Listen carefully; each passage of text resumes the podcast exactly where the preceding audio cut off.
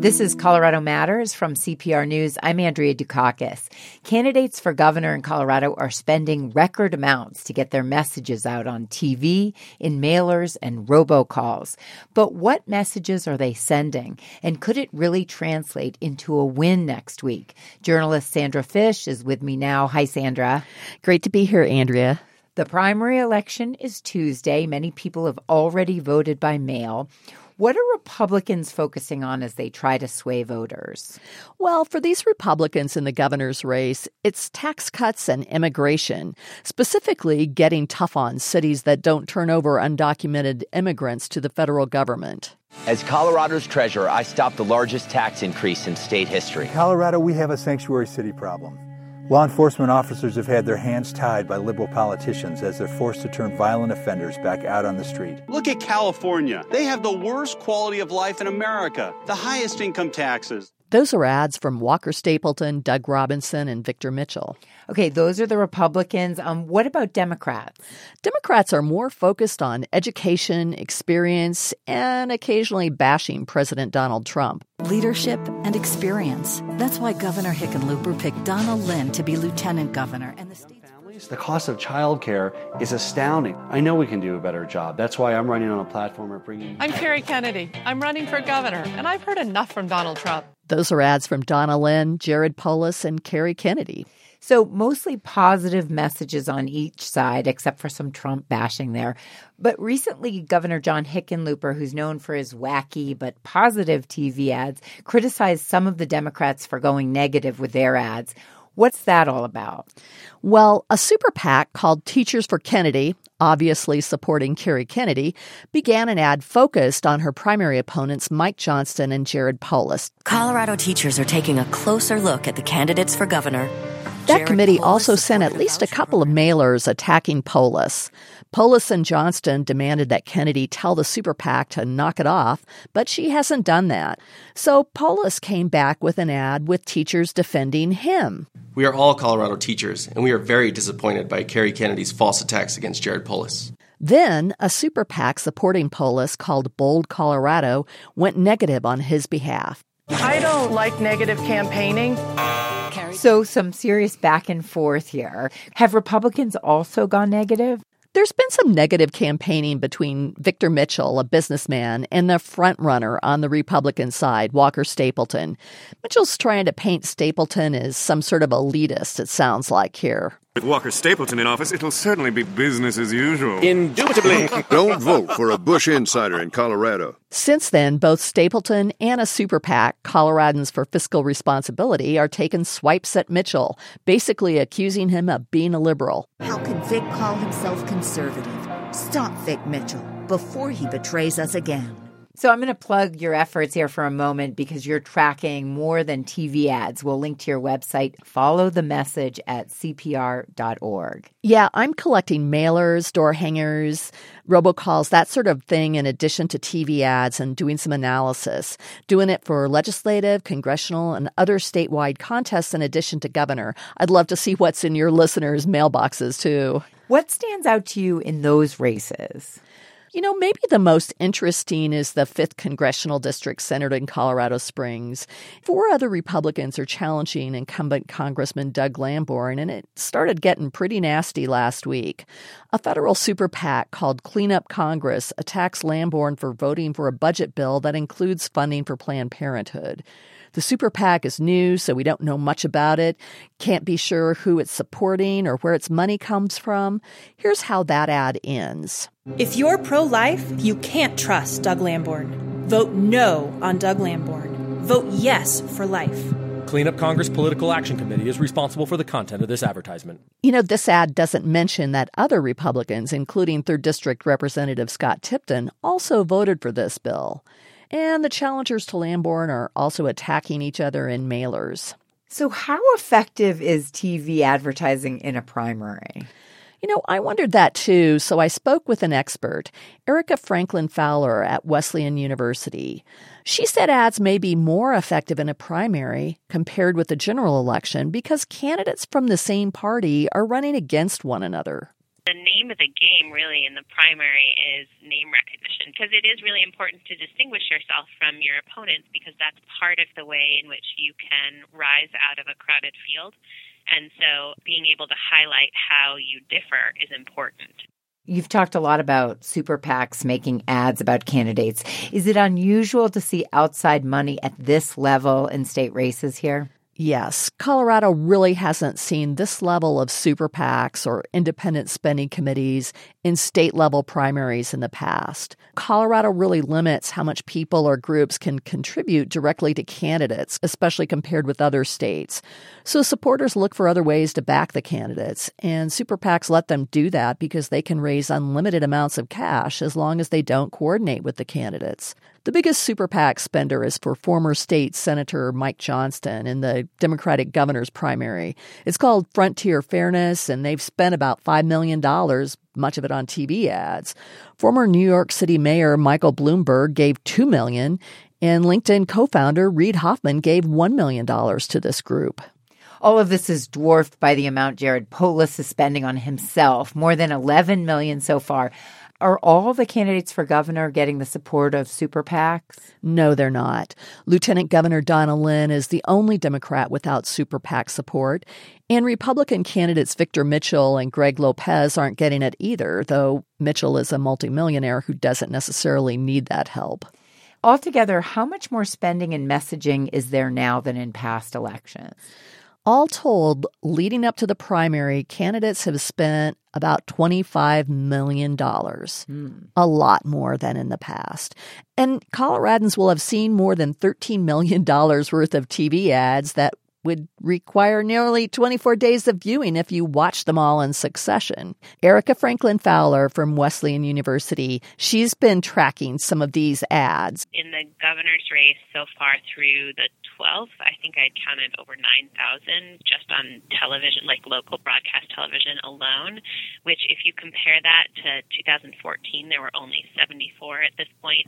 So it gives you a sense of the just crowded nature of the airwaves this year. Is there a point where voters just become weary of all these ads and don't pay attention anymore? Don't pay attention, that's hard to say. I know people I've talked to are tired of watching these ads on all their TV shows. Besides the super PAC spending, why else is the spending so much higher this year? Well, for one thing, this is the most crowded governor's primary on both sides that we've seen in at least 40 years. There are 4 Republican and 4 Democratic candidates. And then there are the multimillionaires. We already mentioned Democratic Congressman Jared Polis and Republican businessman Victor Mitchell.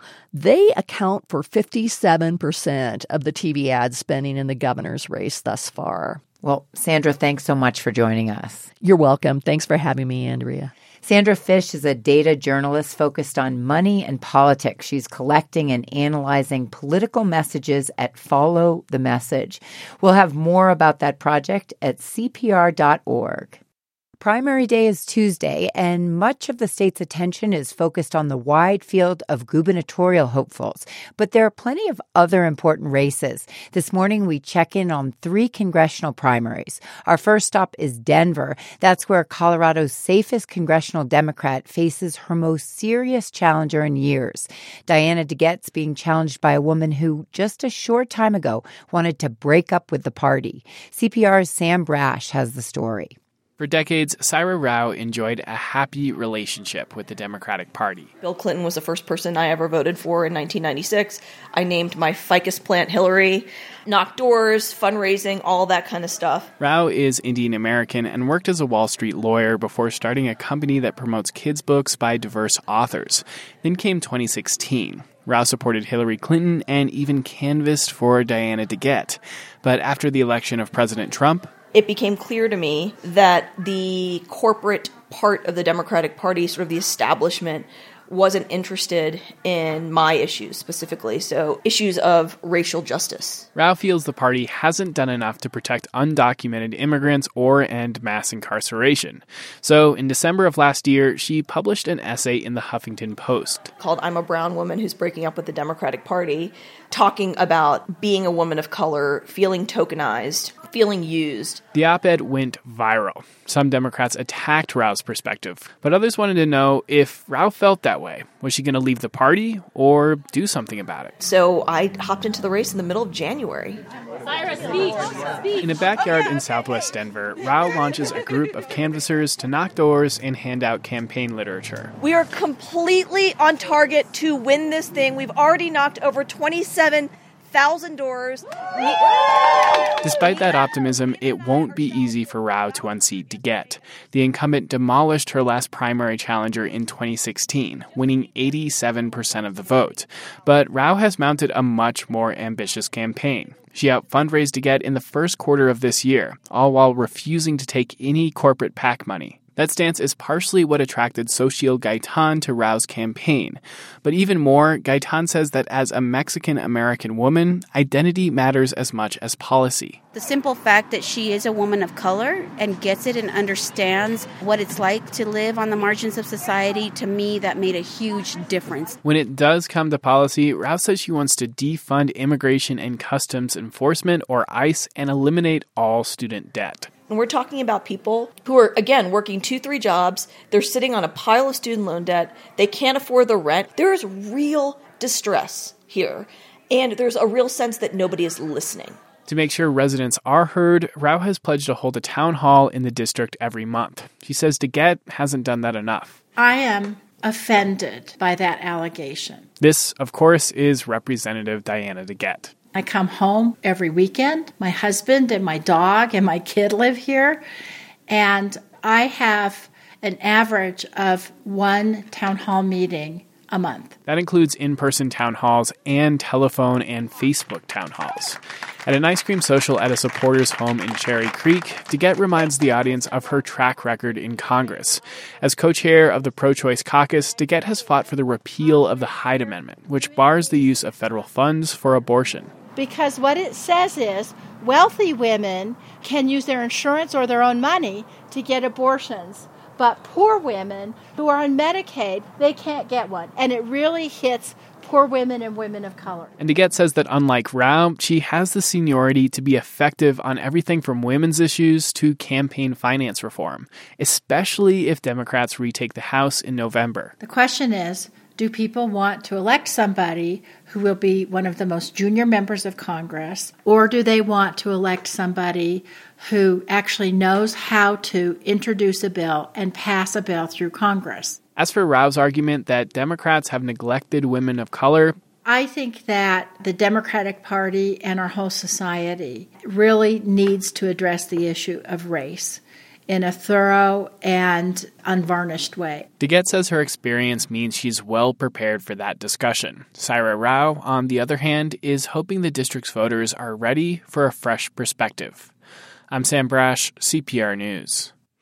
We're checking in on Colorado's congressional primaries today, and we head south now to Colorado's 5th congressional district, centered in Colorado Springs. For the past decade, Congressman Doug Lamborn has been a reliably conservative representative for this deep red district, but now he faces numerous primary challenges. CPR's Nathaniel Minor reports that this year the field is particularly strong and crowded. The scene was a high school auditorium in Woodland Park, just west of Colorado Springs, on a recent weeknight. Welcome, everybody. First off, give yourselves a hand. Thank you for coming out. We've got a great crowd. 4 Republican candidates gathered to debate. It was sponsored, naturally enough, by the high school's debate club. All right. Good evening to you all. I'm here to open up the first question, and let's just get some good discourse in here and really find out all we can. The candidates gunning for Lamborn's seat include a former local mayor and a former judge, as well as 2 higher-profile contenders, El Paso County Commissioner Darryl Glenn and State Senator Owen Hill. The 4 debated whether President Trump was doing a good job, how to prevent school shootings while protecting the Second Amendment, how to improve the nation's schools. Missing, though, from the stage was the incumbent, Doug Lamborn, who was home in the district that night.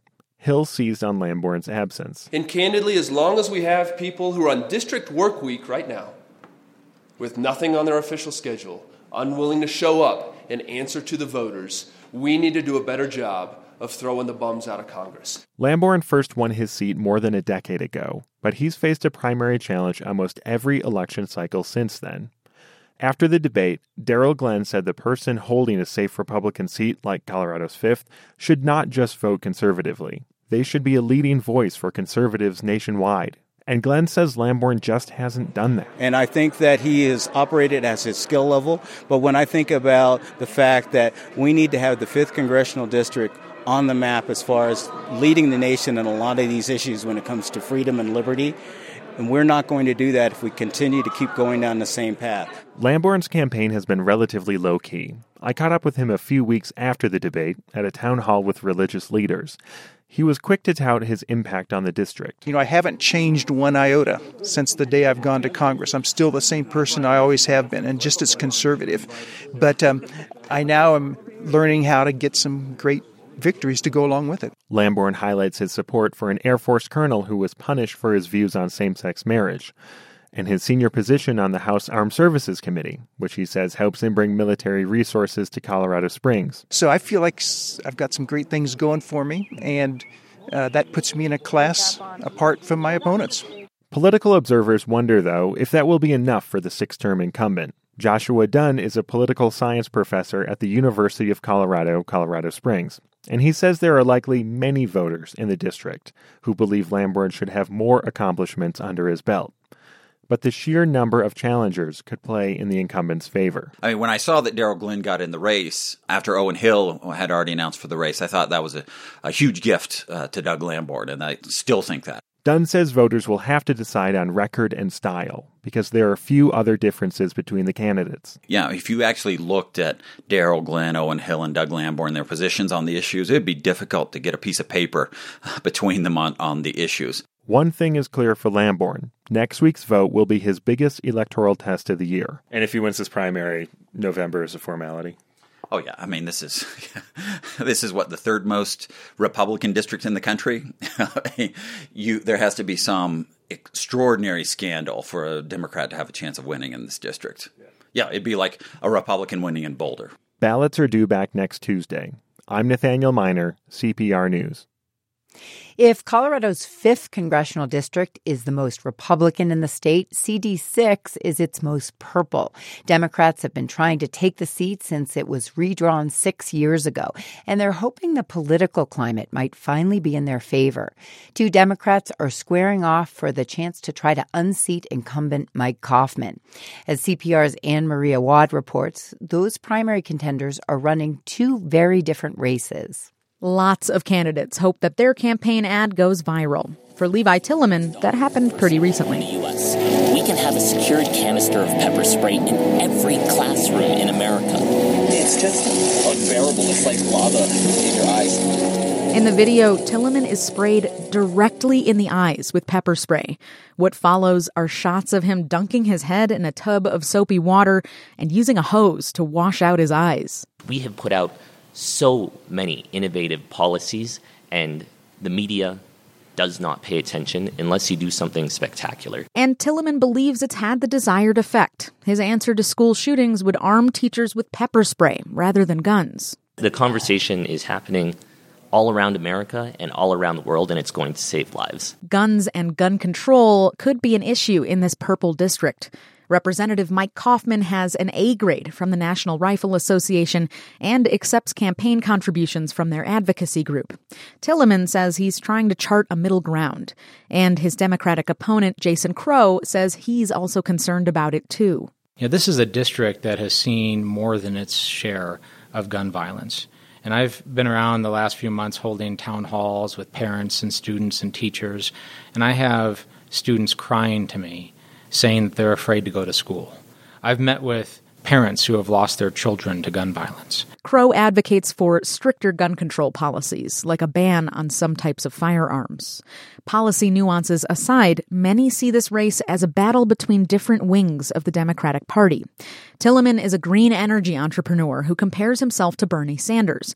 Crow is an attorney who advised Governor Hickenlooper and former Senator Mark Udall on veterans issues. And while Crow runs a more traditional campaign, Democratic consultant Craig Hughes says Tilleman's campaign has been anything but. In my opinion, Levi is running a bomb-throwing campaign. Whether that is serious or not, I'll let the voters decide. Is he talking about the issues that matter to the voters? Not from what I can tell. Is he more interested in tearing down than building up? Absolutely. Tilleman made a splash earlier this year when he secretly recorded a conversation with a top House Democrat who asked him to leave the race in favor of Crow. Levi, obviously I want to talk to you about this congressional race. Instead, Tilleman leaked the muffled recording to the online publication The Intercept. Yeah, I know you're fundraising for Crow, you know. Craig Hughes, the Democratic consultant, wouldn't comment on the tape, but says Tilleman wasn't well known in the party before he got in the race. Crow, on the other hand. Jason, I think, is somebody who had really put in a lot of hard work and a lot of effort for Democrats through the years. Crow is also the candidate that party leaders believe has the best shot against incumbent Mike Coffman. One reason is that Crow is a veteran and campaigns on veterans issues, which has always been a focus of Coffman's. And I've spent the last decade plus in this community fighting for veterans as well, from working to help bring the new VA hospital to Aurora, to helping to get funding for the new Fort Lyons Veterans Homeless Facility on the Eastern Plains here in Colorado, to mentoring dozens of veterans myself and helping them make the transition from military life to civilian life. Crow has a massive fundraising advantage, raising $1.6 million so far to Tilleman's $320,000, which may be why Tilleman is trying to raise his profile by garnering as much national media attention as possible. He was recently interviewed by This American Life and went on Fox News to talk about the pepper spray ad. The Department of Homeland Security has three things that they suggest people do when they're confronted with a reality show. Run, in your hide, and fight. As Democrats try to take back the House, Colorado's 6th District is a big piece of that puzzle, which makes this primary high stakes, according to consultant Craig Hughes. He points out that Coffman won re-election handily 2 years ago, even though the district also went for Hillary Clinton. It is a very tough district to win, and I think you've got to have all of the right conditions going in your direction to win it. But in a district with large minority and immigrant populations, President Trump may have created the right conditions for a Democratic win. But first, voters will have to decide which Democrat. I'm Anne-Marie Awad, CPR News. So key issues and candidates in the primaries for Colorado's 1st, 5th, and 6th congressional districts. This is Colorado Matters from CPR News.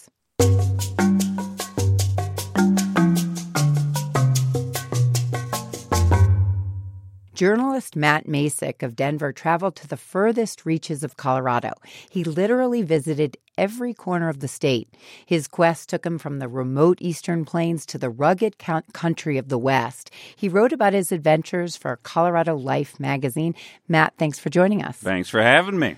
So we're going to be talking about each of the four corners of Colorado, not to be confused with Four Corners Monument in southwest Colorado. That's the convergence of four states: Colorado, Utah, New Mexico, and Arizona. So let's talk about Colorado's southwest corner first. The monument allows you to be in four states simultaneously. But I understand there's a controversy about whether that's the exact point where they all meet. When I first started this project, that's all I ever heard. You know, it's not in the right place, everybody would tell me. It is in the right place. Maybe it's not in the exact place they intended to put it, but once they sign the law, that is the legit 100% official corner. So when you go and stand on that monument, you are indeed standing in four states. So in your article, you talk about the strange ways people can contort themselves to try to be in each of the four states at once. It was funny to imagine. What did you witness? Oh, you got the frog, which is kind of a squatting position, the log, the dog. You got a two arms and two states and two legs and two others. It's kind of you kind of look at the person and say, all right, are they going to do a frog? No, they're so it's kind of a fun pastime. You discovered that the Coloradans living closest to the actual southwest corner are Toyoc, 22 miles to the northeast. They're in Toyoc. It's the Ute Mountain Ute tribal capital. How much attention do the Utes pay to this corner? Well, you know, if you grow up there, it's kind of a fun day trip to take with your family. I talked to Regina Lopez White Skunk, who grew up there. And, you know, she liked to, as a kid, bounce her pogo stick in and out of the different states there. But as an adult and sort of looking back through the lens of her people's history, these lines on the map are utterly meaningless. They've been there for centuries and moving with the seasons and the mountains and the lowlands, and the lines are utterly irrelevant. So they matter more to the tourists. Right. So, as we said, the southwest corner is a tourist attraction with the Four Corners Monument. What about the three other Colorado corners? What happened when you looked for the southeast corner? Now, the southeast corner is a three corners situation. You have Colorado, Kansas, and Oklahoma. Yes, we do have a small border with the Oklahoma Panhandle. Significantly less tourist action there. When I was driving out there with our photographer, we knew that they had a monument there. It looked like a windmill at the three corners, and on top was a weather vane saying which state was which. And we're like, all right. We're driving down the road. It's going to be over the next ridge. We're going to find this windmill. It's going to be great. And then we look at our GPS thing. And I said, wait, we passed it. So we go back and we see this twisted wreckage that once was a windmill on the ground. This monument, this windmill monument was put up in 1903, and about a month before we visited, a freak storm had blown it down. But they are going to replace it sometime later this year. You found that cattle rancher Tom Alton lives the closest to that southeast corner. He's been there for more than 60 years. When he plows his fields, he uses a horse-drawn plow.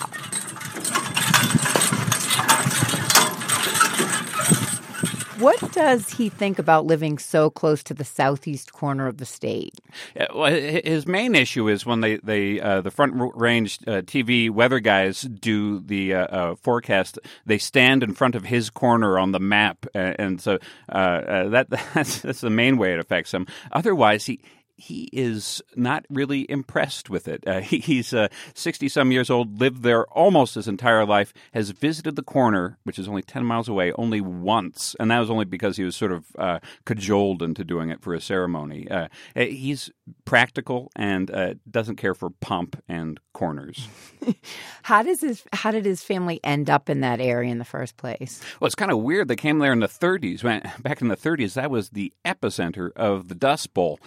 But they were in Kansas, about 100 miles away. They packed up their shack where they're living on a wagon on the back of their steel-wheeled tractor and drove the 100 miles there, set up camp, and have been there ever since. They are hardy people. Yeah, they've had to continue to be resilient to contend with not just drought, but with blizzards and more since then.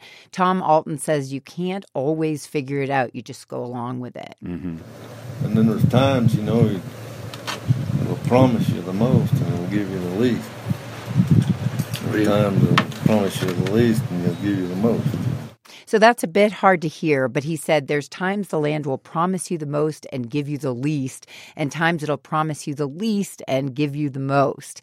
So let's head north where you met Jim and Charlene Dolezal. They're a couple whose land comes within a quarter mile of Colorado's northeast corner. It's a nondescript stone marker. It stands in a small, fenced-off area along the side of the road. Do the local farmers care about this?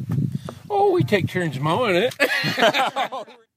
Jim's family and farming history cross the state line. Both their acreage and their marriage straddle Nebraska and Colorado. Charlene grew up in Nebraska. Jim is a Colorado native. But what's important to the couple is the crops they grow. We're all in it to feed God's people. Like Tom Alton in the southeast corner of the state, they've had their share of hard times, including devastating hailstorms and drought.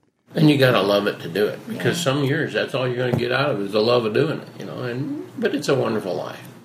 And finally, let's go to the last corner, the northwest corner. What was it like to get there? difficult. It was, growing up in Colorado, you think, Craig and Dinosaur, those are up in the northwest corner of the state.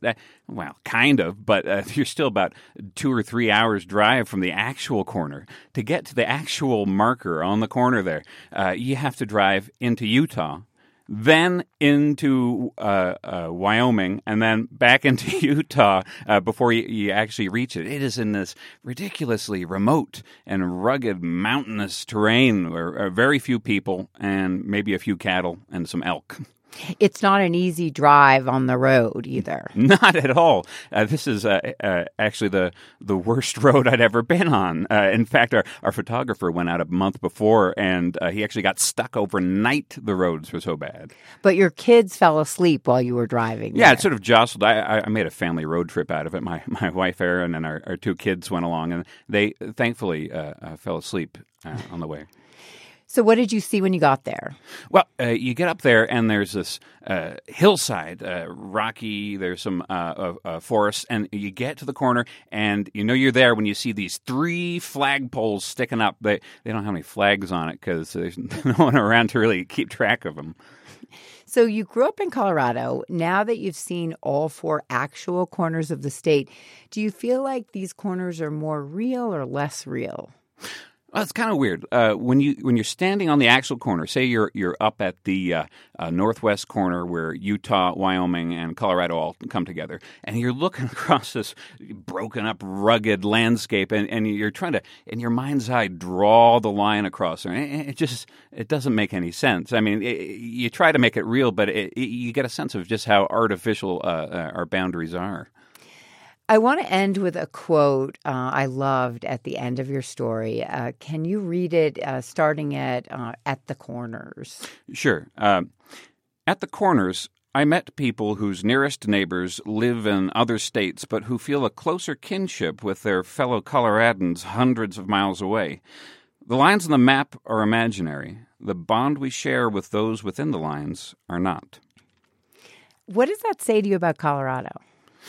You know, we are just ridiculously diverse in terms of the people who live here and the topography, yet there is something that unites us. And sometimes when there's rural-urban debates and that sort of thing, you kind of lose track of it.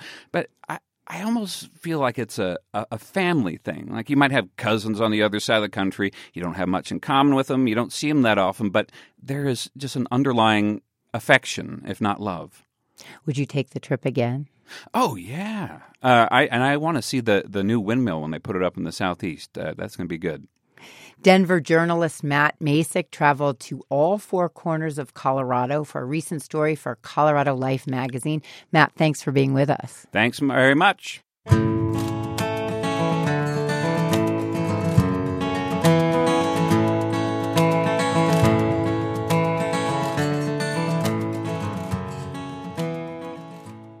National parks are meant to be places for quiet and solitude.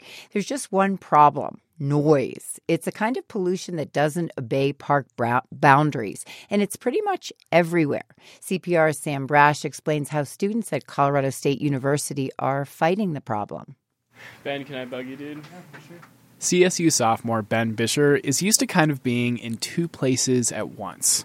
Right now, he's here in a basement room crammed with students at computers. It's called the CSU Listening Lab. And through the magic of headphones, he's in the wide open sagebrush of Mesa Verde National Park.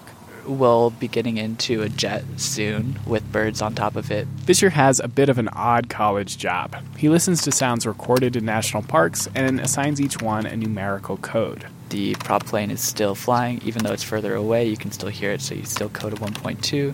Start coding some 2s for car sounds. The human voices get an 8.1, the birds a 25. It all adds up to a bigger goal. What we're trying to do ultimately is preserve wilderness. That's Jacob Jobe. He runs the listening lab for a special part of the Park Service. It's called the Natural Sounds and Night Skies Division.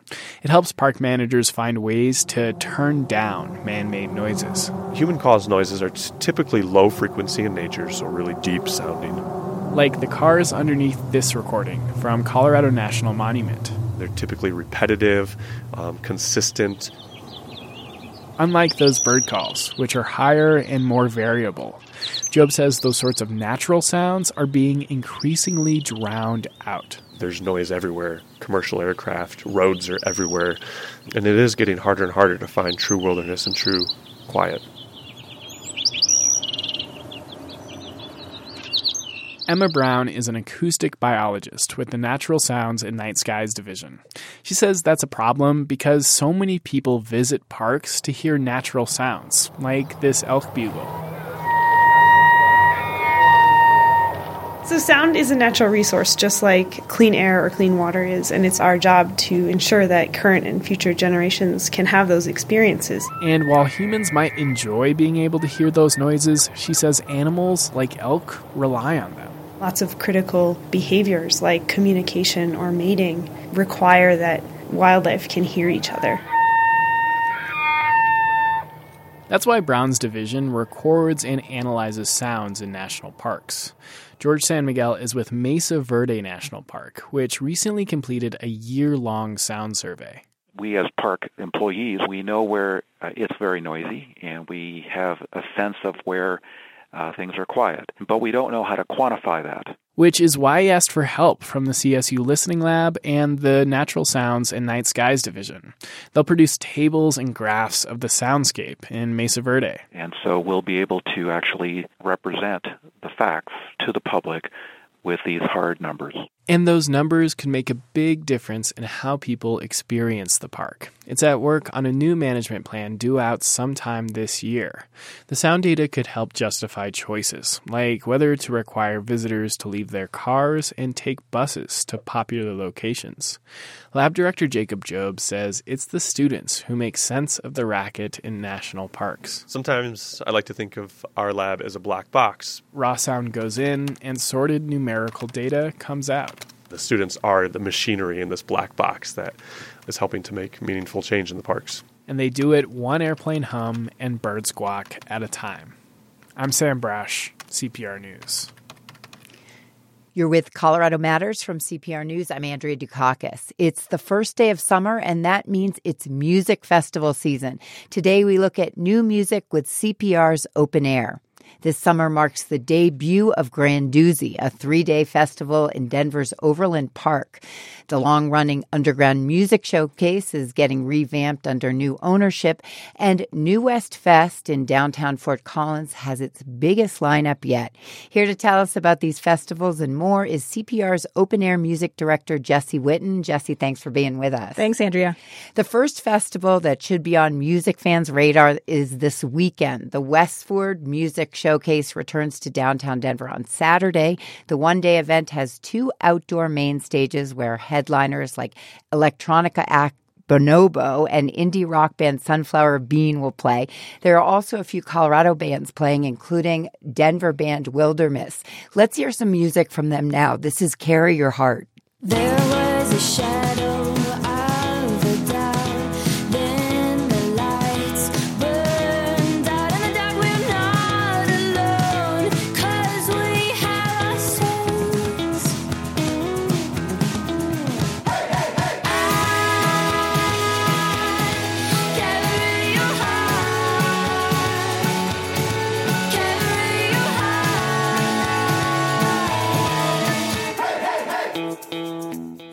There are lots of other things going on at the Westward Music Showcase.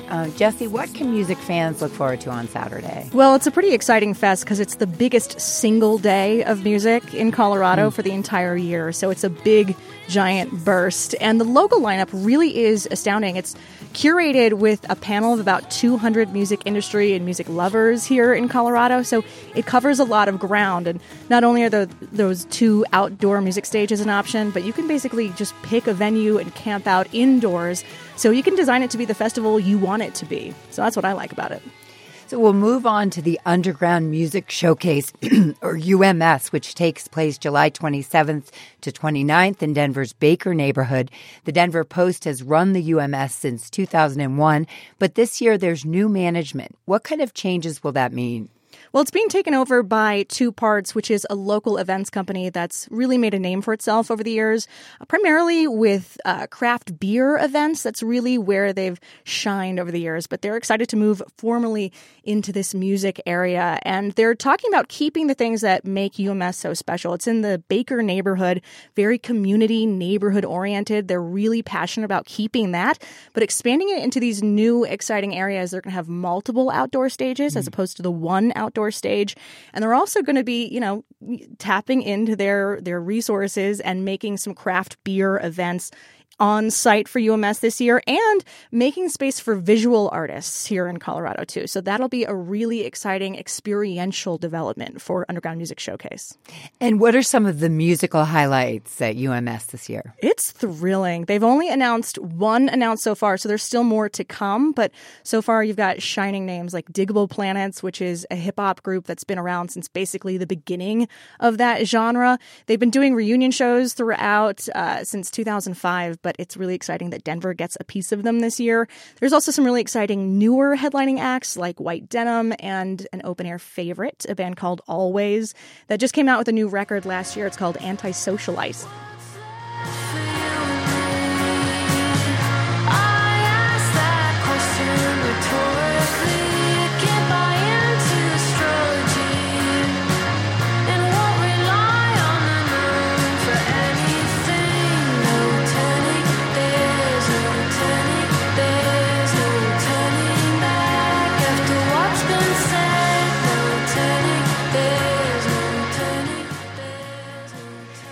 The next summer music festival you've picked takes place in downtown Fort Collins from August 10th through 12th. Bohemian Nights at New West Fest features some pretty big headliners this year.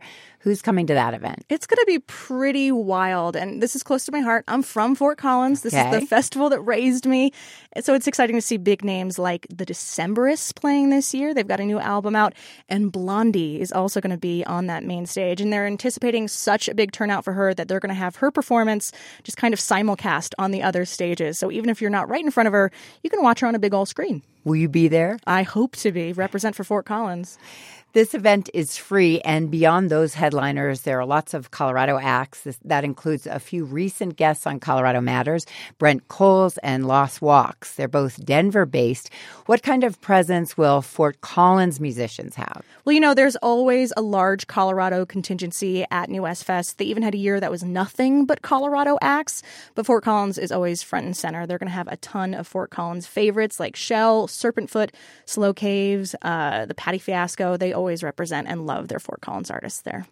You're with Colorado Matters. We're speaking with CPR's Open Air Music Director, Jesse Witten, about the upcoming summer music festivals in Colorado. Velorama was the new Denver festival last year, and it returns to the Rhino area August 17th through 19th. The festival is part of a bike race called the Colorado Classic. One of this year's headliners is British rock duo The Kills. Here's their song, Doing It to Death.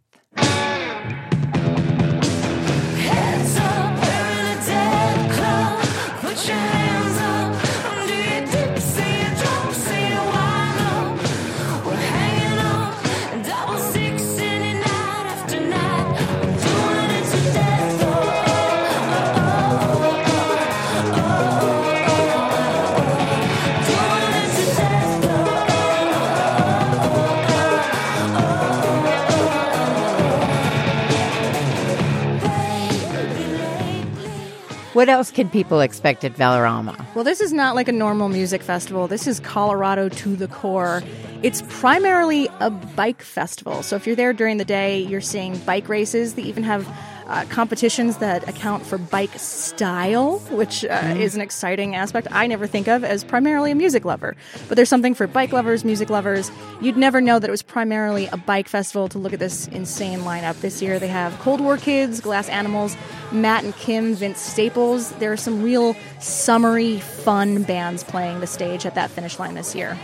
So it sounds like both will be an attraction for folks going there. Oh, yeah, and one can learn about the other. If you're there for the bikes, stay for the music. Likewise for the music and the bikes. Finally, we have the festival that could be the biggest yet for Colorado. Granduzzi comes to Denver's Overland Park in September. The headliners include music legends Stevie Wonder, Florence and the Machine, and recent Pulitzer Prize winner Kendrick Lamar. This one's called DNA. I got loyalty, got royalty inside my DNA. Quarter piece, got war and peace inside my DNA. I got power, poison, pain, and joy inside my DNA. I got hustle, though, ambition, flow inside my DNA. I was born like this, and sworn like this, immaculate conception. I transform like this, perform like this, wish out you a new weapon. I don't contemplate, I meditate, then off your head. This that put the kids to bed. This that I got realness, I just kill shit, 'cause it's in my DNA. There were a lot of people watching the development of this festival after it was approved for a 5-year contract last summer. What else can people look forward to for the first ever Granduzzi? Well, this is a fascinating one because the company behind it is actually based out of state. They're called Superfly, and they're the company behind some of the most successful and massive festivals across the country. They work with Outside Lands in San Francisco. They've got Bonnaroo in Tennessee. And though they're from out of state, they're trying really hard to ingratiate themselves in the Colorado vibe and the community. They're trying so hard that they're offering something that they say will be an 80s-themed ski lodge. So they're really trying to make it Colorado-centric. I'm trying to picture that. I know. I think we'll just have to go and find out what's going on. I recommend costumes is what it looks like from their website. Uh-huh. But their lineup is really what's going to set them apart because like all the other festivals we've talked about, there's that mix of national big names and local artists. They're doing that, but the caliber and the quantity of big national names is really something that Colorado's probably not seen to this degree so far. They have big acts like St. Vincent, the Chainsmokers, Sturgill Simpson, De La Soul, and that's all just to complement those big headliners that we already talked about. It's going to be pretty strong. Wrapping up, are there any other festivals coming to Colorado this summer that music fans should know about? So many. Starting today, actually, it's the Telluride Blues Festival. Also, if you're talking about Colorado festivals and you really want to see some gorgeous surroundings, which, of course, if you're seeing music outdoors in Colorado, why wouldn't you want that? It's the Rocky Mountain Folks Festival, and their lineup this year is pretty amazing, especially if you're a listener to Colorado Public Radio's Open Air. A lot of our favorite bands are going to be there. One of the new ones that we really have our eye on is River Wireless. It's going to be gorgeous to see them in Lyons, Colorado. Any other ones? We've got a Rise Fest. That's going to be really exciting. It's got Thievery Corporation there, a local favorite, Dragon Deer, another local favorite, Gasoline Lollipops, who've come out with some exciting new music of late. They just stopped by the CPR Performance Studio the other day and giving us a lot of reasons to step out of our house and into the heat this summer. And Telluride Bluegrass starts today, I believe. Jesse, thanks so much for being with us. Of course. Thanks, Andrea. Jesse Witten is the music director of CPR's Open Air. You can hear her on the air from 6 to 8 p.m. on weekdays. Thanks for joining us, and Open Air Summer Music Festival Guide is online at cpr.org. You can read about all the festivals we mentioned and several others coming up around the state in the next few months. We'll leave you with Granduzzi headliner Stevie Wonder. This is Colorado Matters from CPR News.